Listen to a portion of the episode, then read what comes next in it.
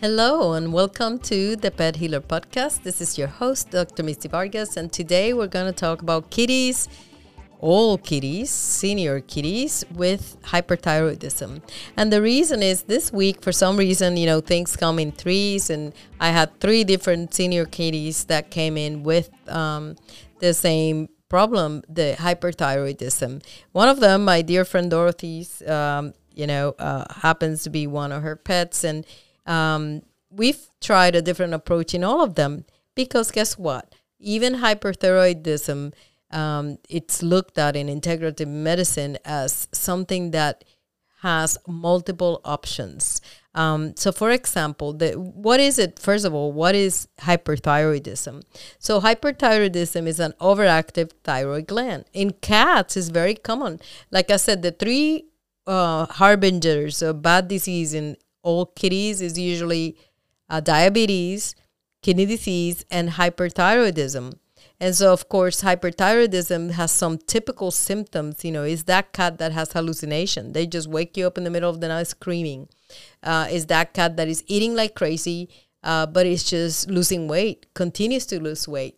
Some sometimes four or five pounds, which is almost another cat. And so but th- yet they have a ravenous appetite.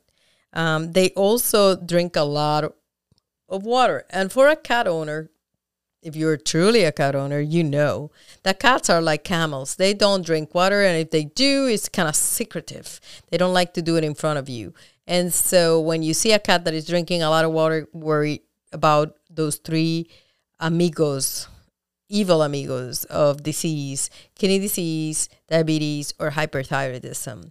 When it comes to hyperthyroidism, sometimes you can palpate the thyroid. If you were to um, palpate the front, like the midline, you know, ventral midline, the front of the neck, um, just palpate and you feel like a lump there. Um, it could be that it's a palpable um, thyroid gland. Um, most of the times it's a benign tumor, although they can have um, adenocarcinoma, which is also common. But most of the time, let's say in my experiential knowledge, about 80 20.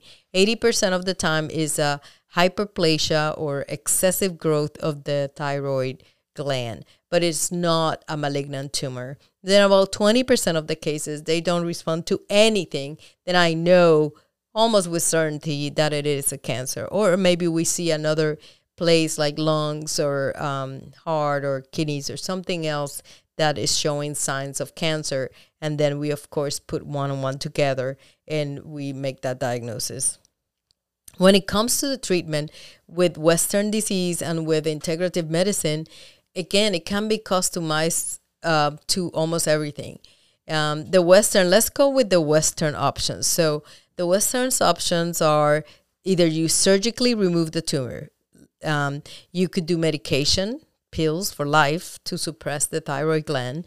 You could do a special diet called Hills YD prescription diet, which is uh, something that will um, restrict the iodine and definitely it's kind of like a low meat protein, high carb diet. Um, and it's basically it's not a cure, but it really helps some of the cats to maintain control.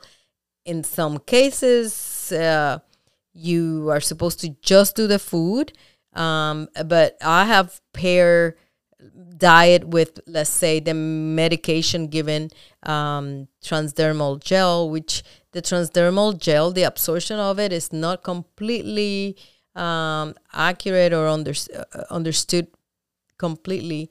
And so some of it uh, gets absorbed. We don't know what amount. It depends on the cat, depends on many things. And so um, the oral medication is a little bit more consistent uh, with the levels that it produces and with the expectations. But anyway, so the uh, surgical removal uh, would have to be not your general practitioner, but a specialist uh, or uh, surgeon that is uh, specialized in that because it is a very difficult surgery. There's a lot of important nerves uh, that go through there, and it's only about 80% uh, successful. They could have one tumor on one side, they take that side and then they develop the tumor on the other side. Um, so those two surgeries. Uh, sometimes if it's a carcinoma, it can just come somewhere else in an ectopic tissue, not necessarily thyroid. Even you take the whole thyroid, it comes in something else like the parathyroid or locally in that larynx area. Uh, so 80% with surgery. With uh, medication, it varies. If they're really taking care of it, the medication can really control it. Um, it's just that peeling a cat, my friends, is not that easy. Not all cats uh, will accept that fate uh, of pills for life. Um, so you have one sweetheart that lets you peel them and no problems. Tiny, tiny pill, uh, oftentimes once a day, very seldom twice a day. And so, you know, if, if your cat doesn't mind it, this is a, the cheapest alternative and it's pretty uh, good control. Of course, you have to have the blood work um, every couple of months. I recommend th- every three months in the beginning until you really have a consistent level. And then you can go every six months and eventually maybe even once a year, um, depending on how your cat's doing, the weight, and other clinical symptoms, how they're controlled. Um, radioactive iodine therapy is really the standard, the best choice, because it's about 95% of these cats that go through the radioactive iodine therapy do not need any more treatment. No pills, no special diet, no, no more surgery, nothing. Now, it is expensive. It's over a $1,000 treatment, but um, it's actually you know there's many places like the Ruskin Cat Clinic. That's where we recommend our patients to go, and that they are excellent at it. They've been doing it for many years. They have it down pat, everything. And if your pet is a good um, candidate, then it would be a good thing. However, one of the pets that we saw this week, the three pets that I said in the beginning, one of them was uh, too old, in fact, to have the radioactive iodine injection. They have to have a good, healthy kidney because a lot of this is going to be cleared through the kidneys and uh, heart and other organs that support that um, radioactive treatment. So it depends really on the condition of the cat, whether the surgery or the medication or the diet is a good choice. When it comes to TCVM, there's two patterns that cause hyperthyroidism. So the word hyperthyroidism in Western medicine just means two different patterns in Chinese medicine. The stagnant liver, stagnation of blood and phlegm, or deficiency of yin with the yang floating. So these are the two patterns. The stagnant liver qi has completely different symptoms. This is a, a cat that changes personality. It's really irritable and like biting and or depressed. Some personality change that you're like, oh, something's going on because they're really not behaving themselves. When you look at that tongue, it can give you some clues. They're usually really dark, almost blue, um, and then oftentimes has a little fine, thin uh, white coat. Um, the pulse, if you were to take the pulse, is very wiry and uh, slippery. Um, for those pets, there's a specific herbal formula called Sargassum Jade Pot, and that formula you can give to those. Uh, you can also combine that with liver happy or long dan xie gan, try to detoxify the liver a little bit further, or you could combine this with a little bit of food therapy um, for stagnation. So adding shrimp is a good idea for this uh, just regular shrimp with with the uh, the shell and everything. That would be a good idea for these guys.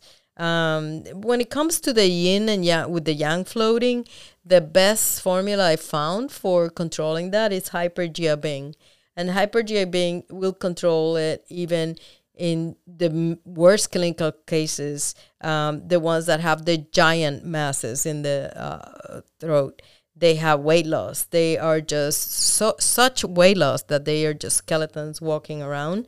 Um, they might still be aggressive, like with the stagnant liver qi, uh, but you see a lot on insomnia. These are the cats that wake up two, three, four in the morning screaming.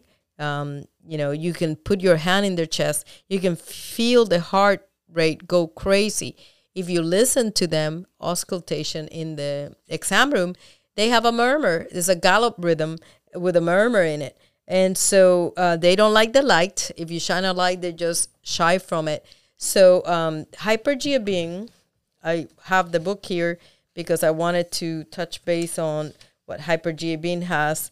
Um, it has um, a classical antecedent, antecedent, which is an old formula many um, years ago used in China. Uh, but this one has some changes. It does have Rehmannia, which nourishes the blood, the jing, and the yin. And then it has um, Shaojiang, which is Dioscorea, 25 the Qi, and nourish the Jing. So the Jing is important. The Jing can only be nourished by food. Um, the the Jing is what we come with genetic material, genetic ability to replicate and clean your um, disease cells.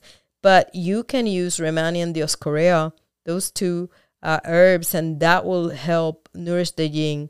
Uh, Cornus, which is Shan Zhu Yu, also does that. Um, Peony, uh, Ostrea draconis. Uh, draconis is longu, which is uh, is going to soothe the liver and tranquilize the floating yang. The yang, if the yang floats away, you die. This is it. These dogs, these cats are at a peril. You know, they're in in a situation where they could die because they their heart is very very fast and floating, and they can um, just die. Um, you will see two herbs, Cyperus and blue Bupleurum.